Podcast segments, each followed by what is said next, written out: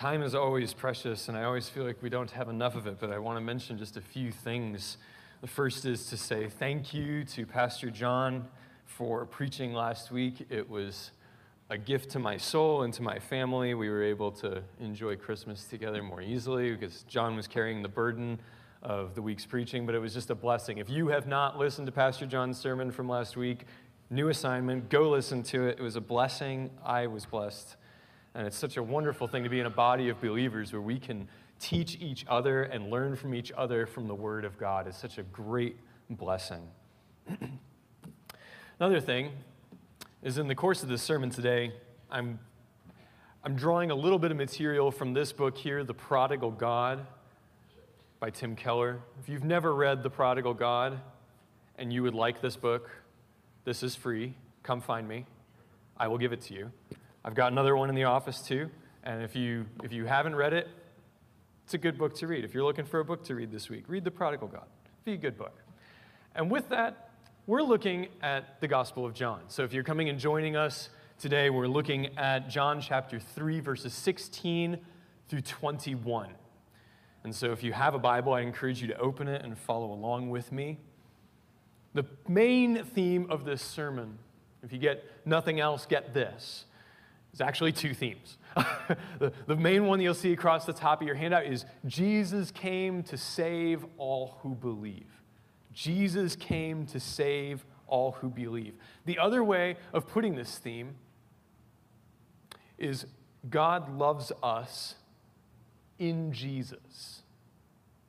God loves us in Jesus. To set up this sequence of verses because these verses probably if you've been in the church ever in your life you've probably heard these verses right? Or at least the first of them. And we've seen it plastered all over the place right? The, the, the john 3.16 has gotten co-opted by just about everybody to kind of mean the most distilled or essential version of something. Like that's the john 3.16 of it and it certainly is a wonderful passage. I think we have some hard work ahead of us. And so, to start off our hard work, I want us to actually remember a different story. And it's a story that we're going to use periodically to illustrate different points in this message. So, set your mind to remember the story that Jesus told about the prodigal son, or sometimes called the lost son. Remember, Jesus tells the story. He says, Once upon a time, there was a father, and he had two sons. And the younger came to his father and he said, Father, give me my share of the estate now. The father gives it to him, goes into a far country, and there he spent everything that his father gave him, right? On riotous living, it says in the KJV. But then there came to be a famine in the land, and he came to be in want. He was in so much want, in fact, that he goes and he has to feed the pigs. And it's while he's in the process of feeding the pigs that that wonderful sentence comes up. Jesus says he, he came to his senses. He remembered his father. He said, Do not the servants of my father have more than they need? I will go home. And I will say to my father, Father, I have sinned against heaven and against you. I am not worthy to be called your son. So he goes home, and while he is on the way, the father sees him. He runs out to him and he seizes him with his arms. The boy barely gets the first part of his speech out Father, I have sinned against heaven and against you. And he shuts him up, as it were. Says, Servants, go, fetch my robe, fetch my sandals, fetch a ring, kill the fatted calf. This boy, my son, who was lost, he's now found. But that's not the end of the story, right? In fact, the story isn't really actually told to the prodigal. It's not even really about the prodigal. It's told to the Pharisees, if you remember. It's a series of stories about lost things, and they're told to the Pharisees. And so then Jesus adds about the other boy, right? He says the father went out because the older boy was working in the fields, as he always did. He went to him and he said, Son, your brother has come home. Come into the feast. And the older boy does not respond the way we expect, right? He looks at his father and he says, I stayed here. I did everything that you ever asked me to do. And you didn't even give me a young goat that I might celebrate with my friends. And this boy, this son of yours, comes home who spent your money on prostitutes, and you kill the fatted calf for him. And the father says to him, Son, everything I have is yours. We have to celebrate. This boy, this brother, he was dead and now he's alive. He was lost, now he's found. Come in and celebrate. And we're left with that story hanging, right? There's several things I want us to think about in that story that are going to help us as we navigate this passage because this passage deals with the difficult doctrine of the love of God, to steal a title from D.A. Carson. The first thing that I want you to notice is that love is dynamic in that story. The boy who returns home returns home because he remembers the goodness of his father.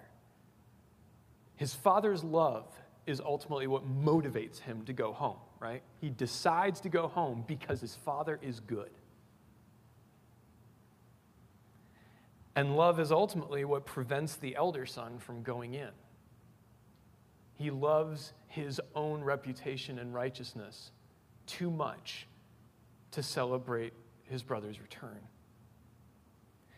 And that leads us to the other thing you want to notice is that love, even though it is universally present, is not universally effective. In the story, does the father love both his sons? Yes. The father loves both his sons. On which son is the father's love effective? The one who comes home. So, with that, let's look at the passage. Verse 16 is a very difficult verse. Translators decline from changing familiar translations of famous passages. Like you'll see Psalm 23, it never gets changed across all of the different translations or only marginally. The Lord's Prayer doesn't get changed. John 3:16 doesn't get changed. The KJV rendered it for God so loved the world that. Now, when the KJV was written, the expression for God so loved the world would have been understood to mean this. God loved the world in this way. Now, if you have a Christian Holman Bible, uh, you know, or one of those Bibles, that's the only one that I could find that renders this passage that way. It, that is the best way to render it. Read it. This is the way in which God loved his rebellious creation. God loved the world in this way. For God so loved the world. He did it just so. He did it this way. He gave his one and only Son that all who believe in him might not perish but have eternal life. The point of verse 16 that we need to notice is that it does not emphasize the degree of God's love, even though that is almost universally how I have heard it used. We almost always are saying, For God so loved the world. His love is so vast that he did this thing. When the point of this verse is, God did this thing. It is not actually the vastness, though his love is in fact vast, that is the point. It's how God's love is expressed and who God loves. So, verse 17, then we see what that is. Is God's mission in Jesus through his life and cross was not to introduce new judgment, but rather to supply a necessary redemption.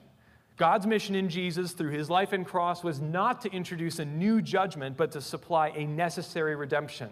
You'll notice in the passage that those who are under the judgment of God are already under the judgment of God. Jesus does not need to add anything to the wrath of God on sin.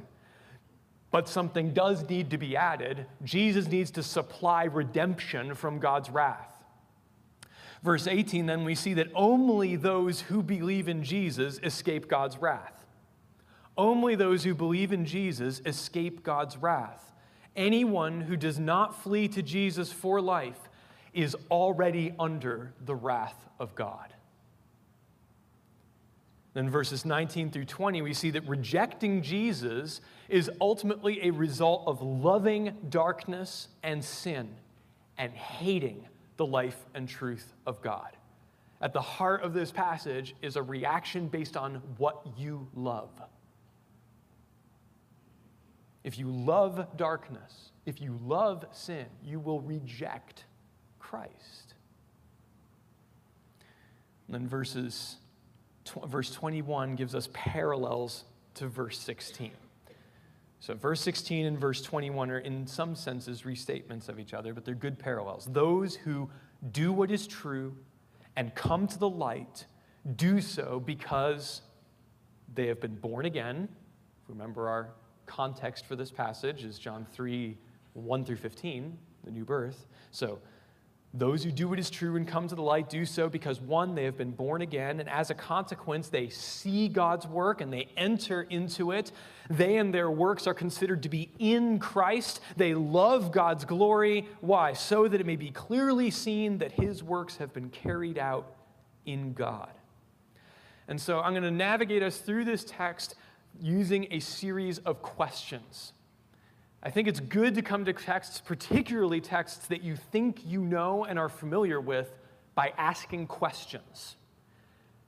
Often, questions will give us sweet treasure in God's Word. So, the first question that we're going to ask today is why does God love the world? Again, throughout this whole sermon, I can imagine that some of us might get the impression that I might be saying that God does not love the world. I am not saying that. That God loves the world is not in question. That God loves is not in question. The question is why, who, how? Those are the questions that we're going to ask. So the first one is why does God love the world? And the critical answer that we must supply is that God does not love the world for its own sake. Meaning, God does not look at the world and see something in it that is so utterly valuable, so winsome, so precious, so delightful that he simply must do something to rescue it. And that is often the way that John 3:16 is portrayed. God so loved the world, you know, he, the world was so precious to him, he couldn't risk losing it. But Scripture's testimony is that God does not love the world for its own sake. Instead, God loves the world for three reasons. The first of which is God loves the world because of who He is. God loves the world because of who He is. The second reason is because of His purpose, as we see here. And there are three purposes under number two. So He loves because of who he is and because of his purpose. What's his purpose? Well, we can see here the first purpose is to deliver his church from wrath. Quote, that whoever believes in him should not perish, but have eternal life. So, the first reason that God, his purpose towards, towards us in his love is to deliver his church from wrath. The second is to make salvation possible. Quote, in order that the world might be saved. And the third is to display his glory. And this I'm getting from the very end that those who are redeemed, they walk in the light in verse 21. Whoever does these things, they do it so that it may be clearly seen that his works have been carried out in God. So God loves the world because of who God is. God loves the world because of his purposes, namely, to deliver his church from wrath to make salvation possible and to display his glory to the very end of the earth. Again, that God loves the world is not in question. Rather, before whom is it displayed? In other words, who gets to see God loving? And the answer is everyone. Everyone gets to see God loving. Why? Because God's expression of love is most keenly manifested in Jesus Christ dying on a cross for sinners. The love of God is revealed to everyone in that sense. So, before whom is it displayed? Everyone. On whom is it effective, though? And the answer is some, right? It's displayed before all, but the love of God is effective on some. Literally, here, those who believe, what Christians call the church. And to what end? To display his glory. That's why God does it. So, why does God love the world? For his own sake and for his own purpose to deliver his church, to provide a way out of death and, and wrath, and to display his glory. Now we ask, why did God send his son? So the next major point is, why did God send his son? And the answer is to save all those who believe in him. To save all those who believe in him. This passage shows us who, how, and to what purpose God displays and works his love. This passage shows us who, how, and to what purpose. Who? Jesus came to save all who believe. God did not send his son in order to save the world, but rather, he says, that through him the world might be saved. These are critical words. Words matter so much and they're so beautiful. God did not send his son in order to save the world as a totality, but rather that through him the world might be saved. What do I mean by that? That means that apart from Jesus, no one can be saved, right? Means if God had not sent his son, there is no possibility of salvation. Friend, if you're here today and you've been taught by this world that there is some other way to be made right with God other than Jesus, the Bible says you're wrong. It is a damnable lie from hell. It is the worst deceit that a man can fall under to imagine that there is some other way to be made right with God than through Jesus. No, God sent his son, Jesus, into the world that through him you might be saved. And only through him can you be saved.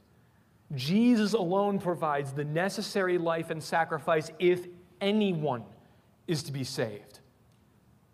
Friend, if you have right standing with God, you got it one way through Jesus Christ. So note then here that not all the world will be saved. That is the straightforward reading of John 3:16. Not all the world will be saved. This is not a universalist text. Instead, God calls some out of the world. He makes a distinction in verse 17 between the ones believing in him and verse 16 versus the ones not believing in him. In verse 21, the ones who do what is true and come to the light, verses in 19 through 20, the ones who love darkness, hate the light, and do not come to the light. There is a clear distinction. There are two kinds of people. The sacrifice of Jesus Christ splits into two categories the whole of the world those who come to the light, who do what is true, and those who hate the light, they love darkness. So, who then will be saved? Note, I'm not asking who could potentially be saved, I am asking who, in fact, will be saved. Another way of framing the question is to say, on whom or for whom is Jesus' work effective? And the answer is only, but all who believe in Jesus. Only, but all who believe in Jesus. And that's what, the, what Christians call the invisible church, meaning all those, but only those who have believed Jesus. You, friend, if we look around at each other this morning, I am blessed to serve in a congregation that I trust has a disproportionate majority of people who are bought by the blood of Jesus Christ, know themselves to be saved, trust in Him alone for His salvation. But, friend, in a gathering this large, certainly there is at least one of us who imagines themselves to be in the church of God, but he is not. That's the distinction between the visible and the invisible church. Right now, what you see here, this is the visible church. You look around, be like, we see it. This is the church. The invisible church are all those who are truly Christ's, regardless of time, space, or place. Jesus came to save the invisible church in that sense. It's a long way of saying that if you just come to church, if you fill an office of the church, if you do things that are church like, if you have attitudes and deportments and behaviors that are church like, that does not make you a Christian. That does not bring you into Christ. The saving benefits of Christ's sacrifice are not necessarily applied to you unless you know and trust Him in faith, unless you have been, as chapter 3, 1 through 15 said, born again. So, again, for whom did Christ come to die? Jesus came to save all who believe his true church. How does he do it? Jesus saves them by his life and his death through regeneration, leading to repentance and faith. Jesus saves them by his life and death through regeneration and leading to repentance and faith. This passage assumes, you remember back when we first started John, I said John assumes a lot of information. This passage assumes that everyone, without distinction, is in sin and under God's wrath. Remember how the passage says that if you don't believe in Christ, you are already condemned? It's assuming that the posture of every single person when they start their life is under the wrath of God, in sin.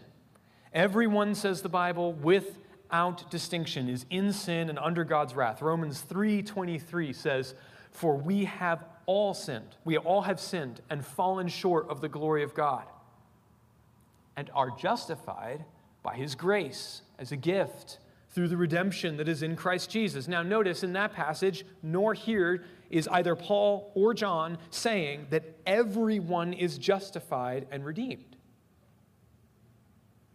Instead, he is saying that everyone who is justified and redeemed is so only and always by Jesus as a result of God's grace. Did you catch that? Not everyone is justified and redeemed, but those that are justified, those that are redeemed, are only and always so through Jesus.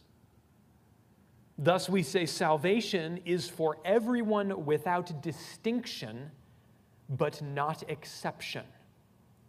Salvation is for everyone without distinction, meaning whether you are rich or poor or white or black or American or Chinese, whatever you are, salvation is for you without distinction, but it is not for you without exception, meaning not everyone that is or happens to be any of those categories will be or is saved.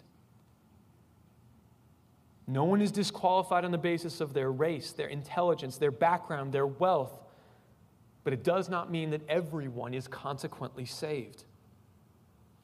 There's two parts of how Jesus saves us he, the substance, and then how he applies it to us, or the medicine and the remedy. There's this old illustration that's used by the Puritans of uh, that God sets his medicine, a cordial, on a table, and you're sitting at the table. The substance of the gospel is what's in that bottle, but until you drink it, it does you no good. If you're, if you're dying of poison and the antidote is on the table, you can't just look at the antidote and say, I agree, that's the antidote. You must drink it. It must go down your throat. So the substance medicine that's on the table is that Jesus saves those who believe by exchanging his righteous life for their sinful life. We believe as Christians that when Jesus went to the cross that God imputed to Jesus our sins. And that when we trust in Jesus, God imputes to us his righteous life. In other words, we exchange my sinful life becomes Jesus' life, and Jesus' righteous life becomes mine. That's the substance of the gospel.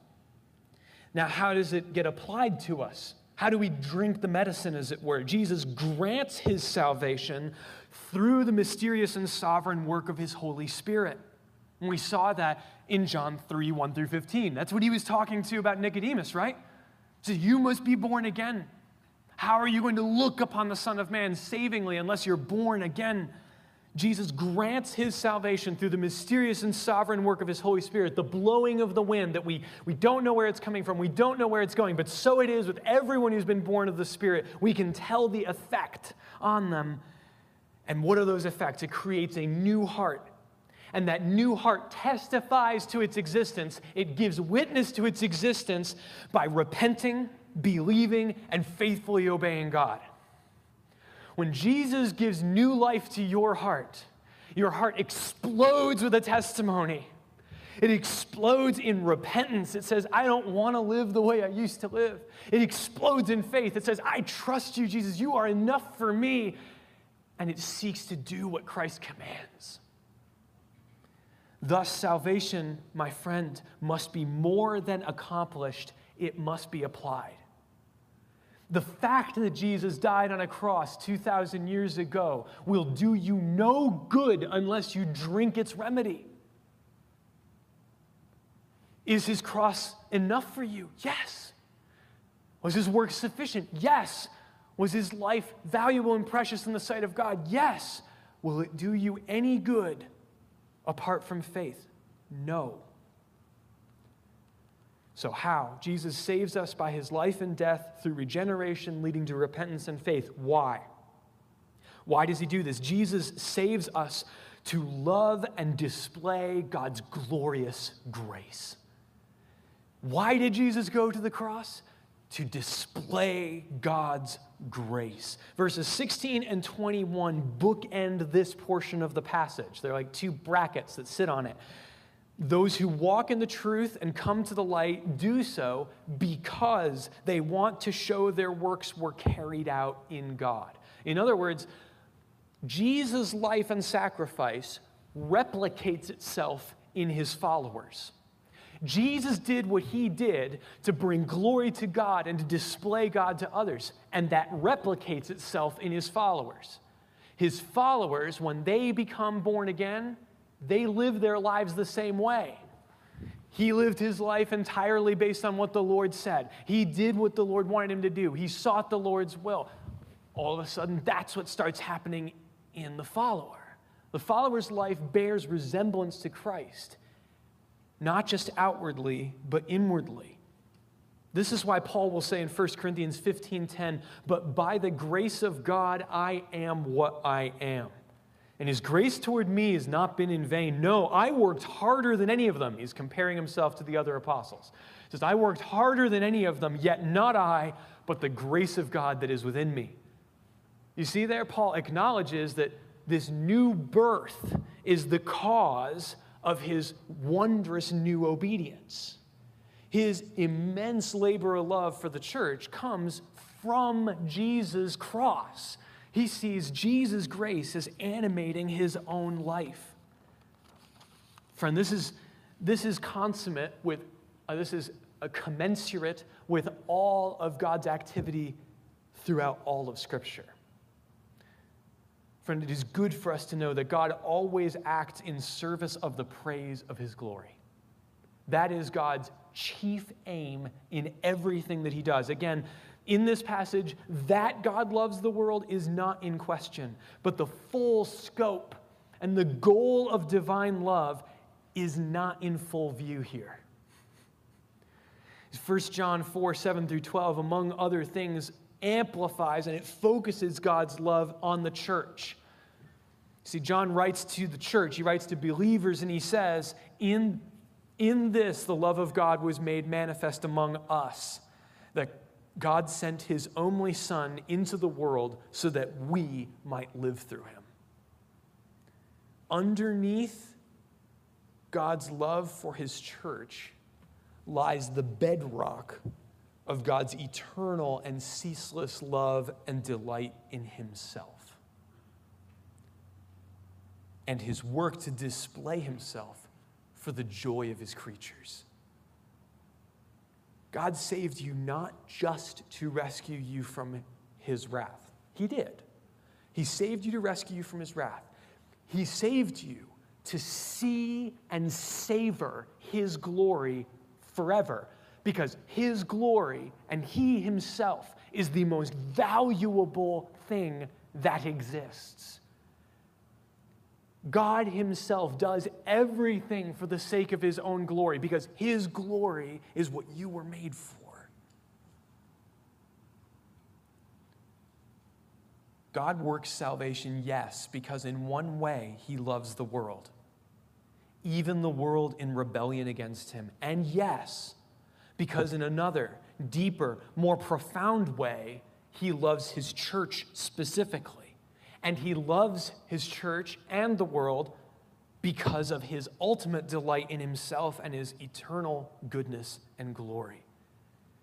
Now, friends, at this point, this might be a new teaching to you, and at risk of spending too much time on one spot, I'm going to run you through a series of passages to try and help you see what for me was a revolutionizing concept that God does everything for the sake of his own glory.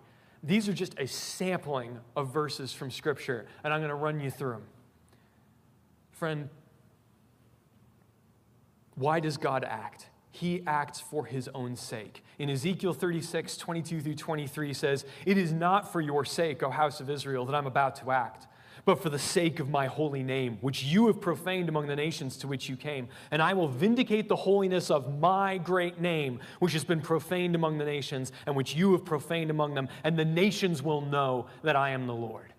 What's the answer to why does God bring Israel out of exile and back into Jerusalem? For the sake of his great name, to vindicate his great name, so that the nations will believe that God is a great God. Why did God predestine us in love to be his sons? Ephesians 1 6, that the glory of his grace might be praised. Why did God create a people for himself? Isaiah 43 7 says, I created them for my glory. Why did God raise up Pharaoh and harden his heart and deliver Israel with a mighty arm? Exodus 9 16, that his name might be declared in all the earth. Why did God spare rebellious Israel in the wilderness and bring them to the promised land? Ezekiel 20, verse 14, I acted for the sake of my name, that it should not be profaned in the sight of the nations.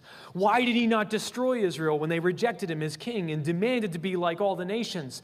1 Samuel 8, 4 through 6. The Lord will not forsake his people. Why? For his great name's sake. Why did God bring the Israelites back from Babylon? Because Daniel prayed, For your sake, O Lord, make your face to shine upon your sanctuary, which is desolate.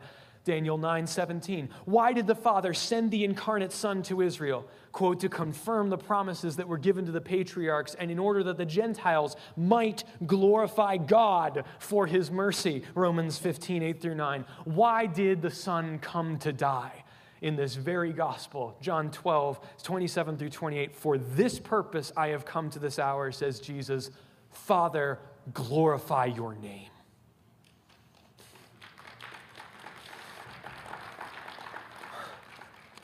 Oh, friends, these things are not at odds with one another. It might seem as though God can either love me or he can love himself and seek his own glory. I beg you not to pit these truths against each other.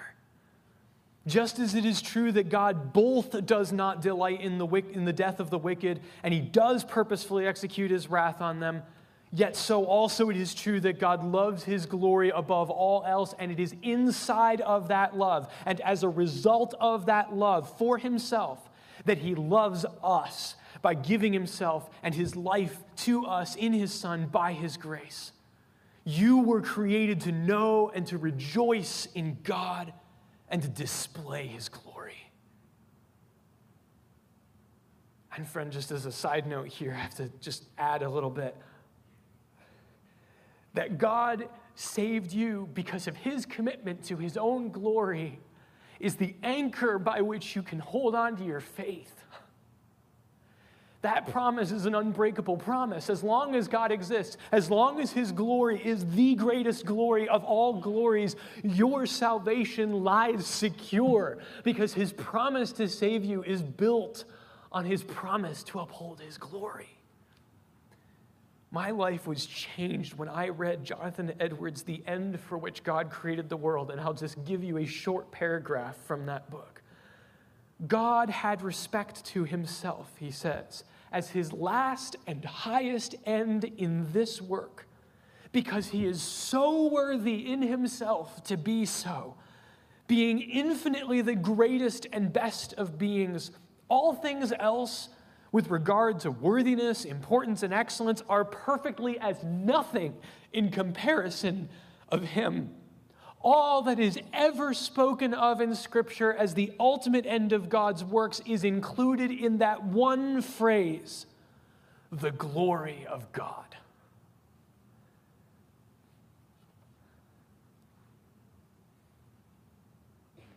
So then the next question must come why does anyone reject Jesus? And the answer is because they are in love with their own sin. In verses 19 through 20, we see this. We reject Jesus because we are in love with darkness and sin and because we hate the light of God. Friend, no one ever forces you to sin. We might like to say things like, the devil made me do it. We might like to think that others have ultimate power over us, but it's not true. Friend, you and I sin because we love sin. Friend, if you're not a believer today, you sin as a matter of course, meaning everything that you do in life is ultimately sinful. Why would I say that? Because Romans 14 and Hebrews 11 give us two bits of information. Romans 14 says that anything that is done apart from faith is sin. And Hebrews 11, 6 says, without faith, it is impossible to please God. So, friend, if you are living your life without faith in Jesus Christ, everything you do as a matter of course is an act of rebellion against the glory of God. You are actively trying to steal his glory and make it your own. You are actively denying him his ultimate worth. You are assaulting him moment by moment, with every breath you breathe, with every word you speak, with every thought you have, you antagonize the Almighty God of heaven.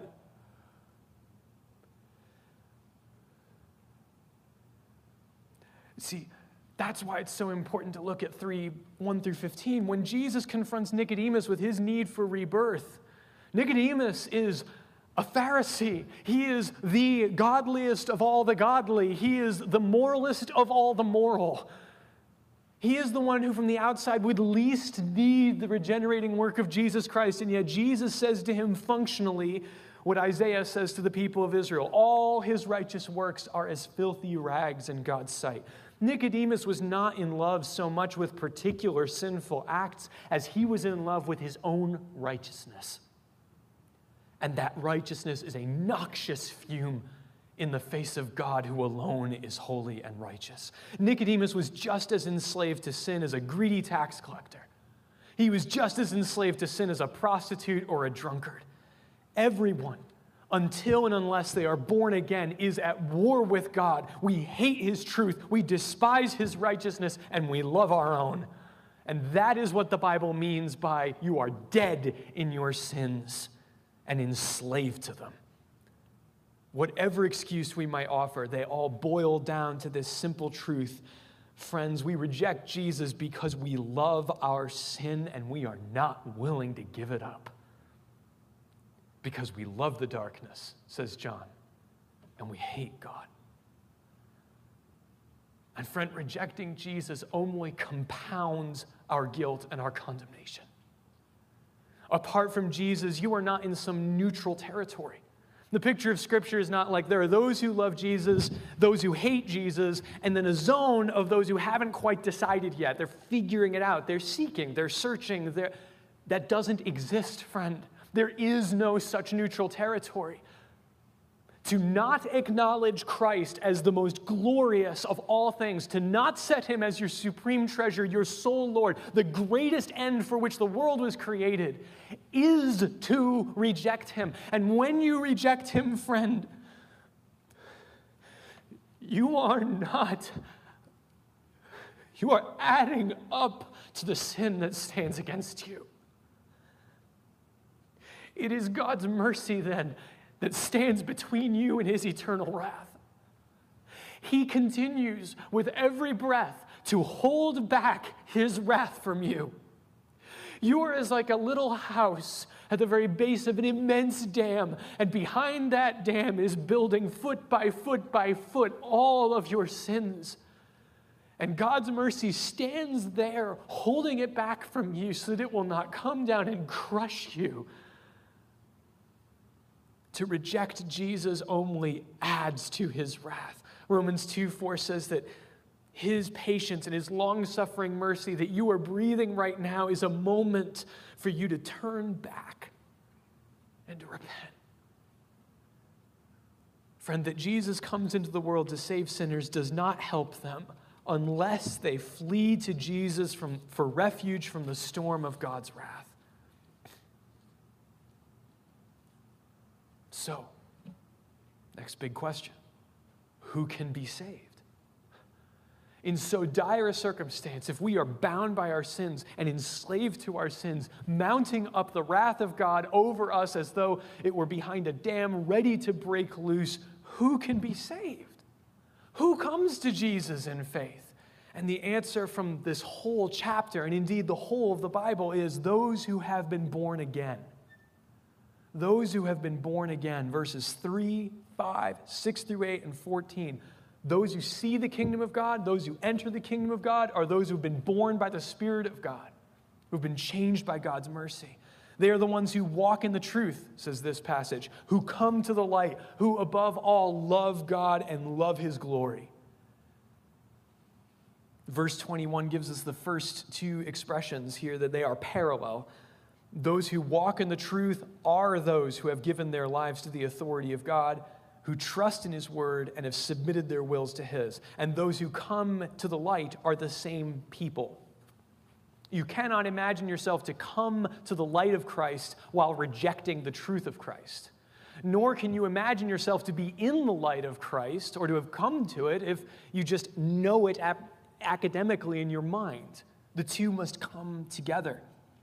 Those who come to the light are those who, like the psalmist, say, Thy word is a lamp unto my feet and a light unto my path. So, but then, so who comes? Those who've been born again, but who can walk in the truth? Who will come to the light? Can anyone? Will anyone? And the answer is yes. But only those who are born again by the gracious and mysterious power of God's Spirit. See, the one who walks in the truth is the one who confesses that he, in and of himself, does not and cannot so walk. But he knows one who does. One preacher once said, I know that I am just a little sheep, but my best friend is a lion. The one who comes to the light comes because he confesses that without the light of God, he knows his heart is full of darkness. They come not because they loved God, says John in his epistle, but because God loved them and drew them by his Spirit to look on him savingly. My friends, it was some hard work, huh? What are the implications and the applications of this message? There's so much more that we could say, but let's just say this or these. The implications and the applications of this message are that Jesus came to save all who believe. So if you are not a believer today, I want you to know that God loves you.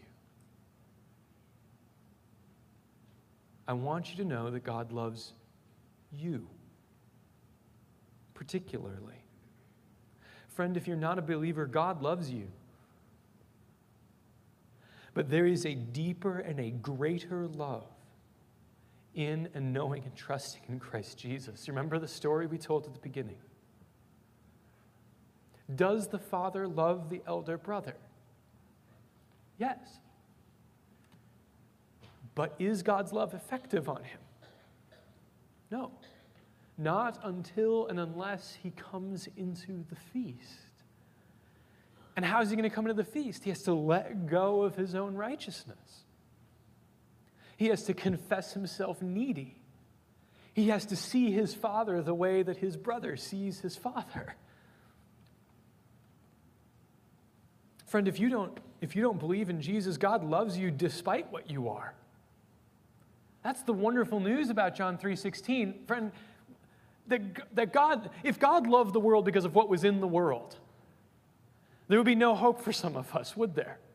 There would be no hope for any of us. There's nothing lovable in us apart from God. But God does not love the world based on what is in the world. He loves the world on the basis of what is in Himself. That is the hope of John 3:16. That is why it is so wonderful that John 3:16 is not for God so loved the world, but God loved the world in this way that he sent his son to die. God loves you despite what you are. God's love is able to change you into who you were meant to be. Your only hope is this gospel. So, who is salvation for? It's for you. It's for you, friend. Today, now. If you ask in your heart, has God made provision for me in Christ? Gordon, you said that Christ came and died only for his church. Is, Is that me? Is, is Christ enough for me? Yes.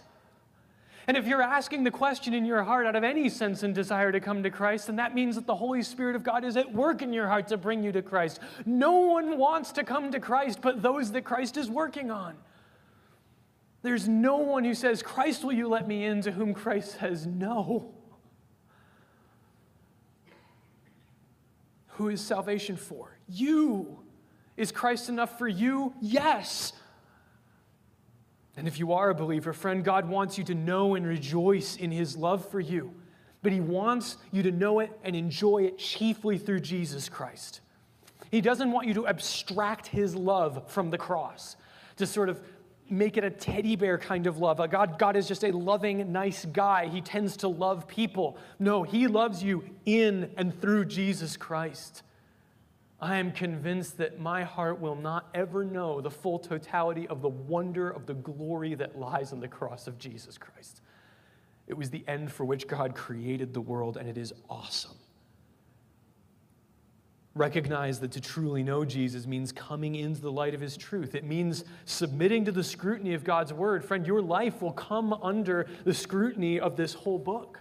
It will require radical change, but God provides the Spirit for that change. The Christian life is one of joyful but real obedience. So, friend, if you know Jesus, and if you've come in repentance and faith, then rest and rejoice in the transforming love of God. Know that he who calls us to orient our lives by and toward his love and glory is the very one who provides you your every need. Friend, let the love of God call you home. Take that moment, as it were, come to your senses and say, My Father is a good Father. The boy does not say, I am an utter wretch, so much as he notices, My Father is good. I will go to him. Let the love of God call you home. Let the love of God spread his feast before you. Let the love of God sit you down.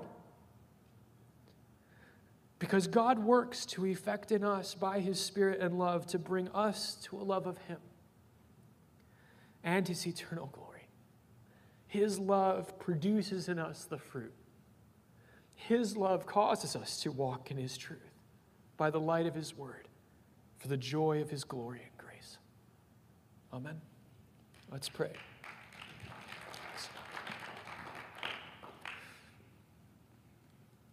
Father, thank you for letting us sit under the authority of your word. Thank you that you do not love us for who we are, but for who you are and for your purpose for us in Jesus Christ. Thank you that your salvation is an unbreakable salvation. Thank you that you will not lose even one that the Father has given into Jesus' hand. O oh Lord God, be pleased to count among that number everyone who sits in this room this day. Be pleased to break our heart by your own goodness. Be pleased to draw us by the power of your love. Be pleased to seat us at the feast of your eternal grace and satisfy us in yourself and we ask it not on our own merits, but entirely in Jesus' name do we pray. Amen.